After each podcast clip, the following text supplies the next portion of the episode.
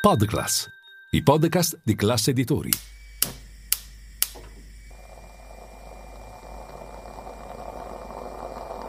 Buongiorno dal gruppo Classe Editori. Io sono Massimo Brugnone, oggi è giovedì 2 marzo e queste sono notizie a colazione, quelle di cui hai bisogno per iniziare al meglio la tua giornata.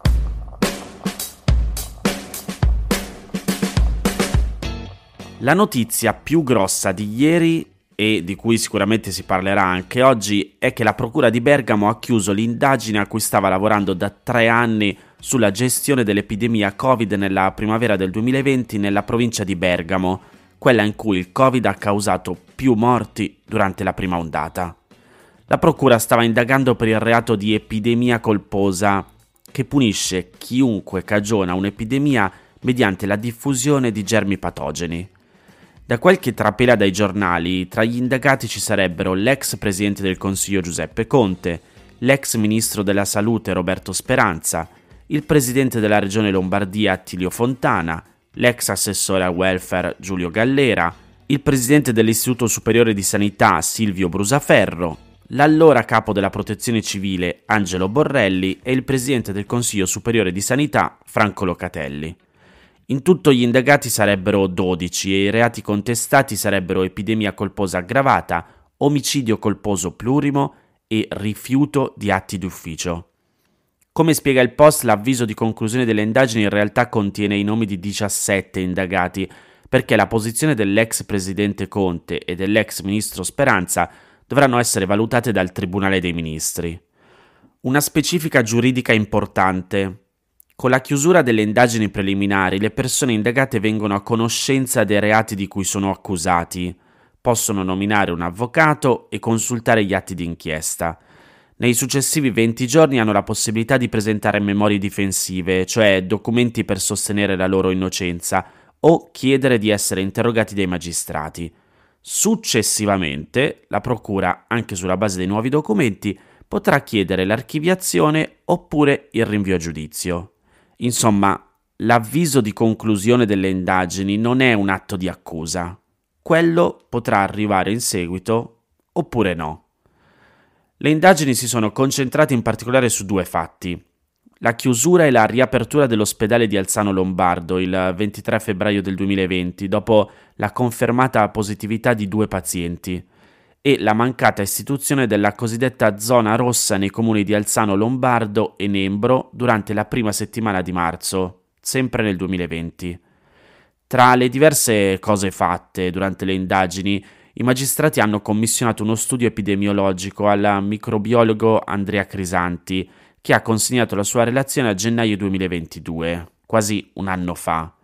E secondo lo studio, se fosse stata istituita la zona rossa in Val Seriana entro il 27 febbraio, sarebbero morte più di 4.000 persone in meno, mentre con l'istituzione delle limitazioni entro il 3 marzo i morti sarebbero stati circa 2.600 in meno.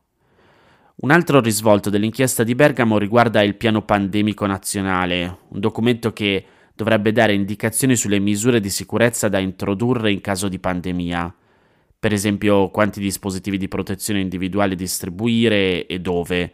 E da quanto è emerso finora, sembra che l'Italia avesse un piano pandemico ma non lo aggiornasse dal 2006, dal momento che gli aggiornamenti successivi, in realtà compreso l'ultimo del 2017, non avevano apportato alcuna modifica sostanziale.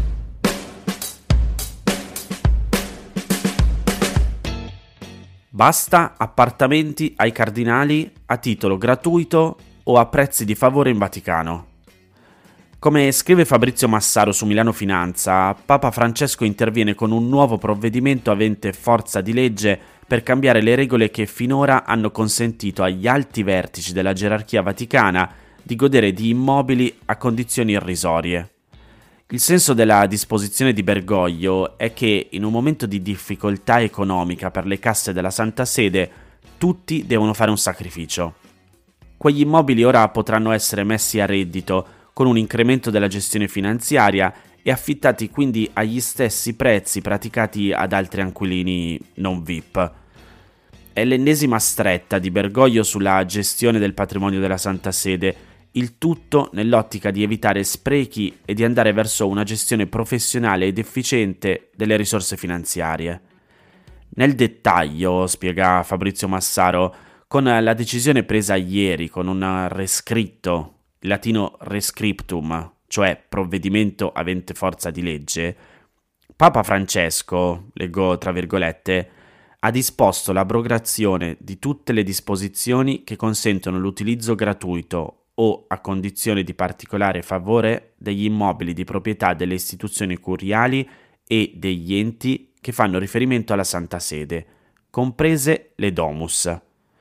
Ve lo ricordate, ne avevamo parlato qui a Notizia Colazione. Appena pochi giorni fa il Papa, con un motu proprio, aveva tolto la titolarità di ogni bene mobile e immobile agli enti vaticani, dando applicazione alla norma della nuova Costituzione Apostolica secondo la quale tutti i beni appartengono alla Santa Sede e sono in capo all'APSA, che è una sorta di Ministero del Tesoro della Santa Sede, e sono gestiti dal punto di vista finanziario dallo IOR. La norma riguarda cardinali, capi di castero, presidenti, segretari, sottosegretari, dirigenti ed equiparati, inclusi gli uditori ed equiparati, del Tribunale della Rota Romana. Secondo la nota ufficiale, gli enti proprietari degli immobili dovranno praticare i prezzi normalmente applicati nei confronti di quanti siano privi di incarichi di qualsiasi tipo nella Santa Sede e nello Stato della Città del Vaticano. C'è solo una specifica nella nota diffusa da Vatican News. Il provvedimento non ha effetto sulle agevolazioni già concesse alla data della sua entrata in vigore e, pertanto, i contratti stipulati in precedenza proseguono fino alla naturale scadenza, ma possono essere prorogati o rinnovati solo nel rispetto di quanto adesso stabilito, fatti salvi i rinnovi obbligatori stabiliti dalla legge o dal contratto. Qualsiasi eccezione alla nuova normativa dovrà essere direttamente autorizzata dal Papa.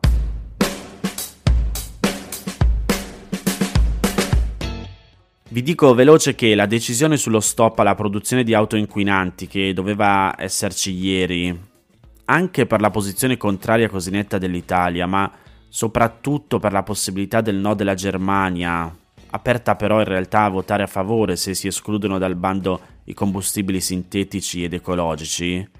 Madonna, sto facendo una frase lunghissima e piena di parentesi. Comunque, la sintesi è che la decisione è stata rinviata. Forse si vota oggi. Chiudo invece con eh, una buona notizia. Per la prima volta in Italia campioni di sangue ancora da analizzare sono stati trasportati con un drone. Nell'area di Milano, D-Flight, che è una società del gruppo ENAV e partecipata da Leonardo e Telespazio, che eroga i servizi per la gestione del traffico dei droni, ed ENAC, l'ente nazionale per l'aviazione civile, hanno eseguito con un drone appositamente equipaggiato alcuni voli per il trasferimento di campioni di sangue prelevato presso i centri di Opera e Rozzano. Il test è stato fatto lunedì e i voli si sono svolti senza il contatto visivo del pilota con il drone. Per i più appassionati, il velivolo, che è decollato e atterrato in un'area recintata controllata, è un esaratore con paracadute balistico doppio canale di comunicazione e sistema di terminazione del volo verificato da Agenzia Europea per la Sicurezza Aerea. In totale con il suo carico pesava 25 kg. La notizia è importante perché si tratta della prima autorizzazione operativa in categoria specifica rilasciata dall'ENAC in accordo al regolamento europeo per il trasporto in sicurezza con un drone di campioni biologici, che la normativa classifica come merce pericolosa. Direi che se funziona è un avanzamento tecnologico di grande aiuto.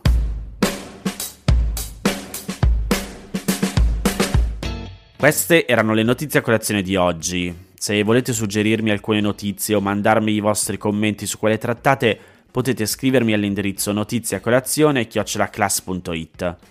Se volete rimanere aggiornati c'è il canale Telegram di Notizia Colazione. Nel sommario della puntata trovate i link per gli altri podcast del gruppo Classe Editori. Io vi aspetto domani per iniziare insieme una nuova giornata. Un saluto da Massimo Brugnone.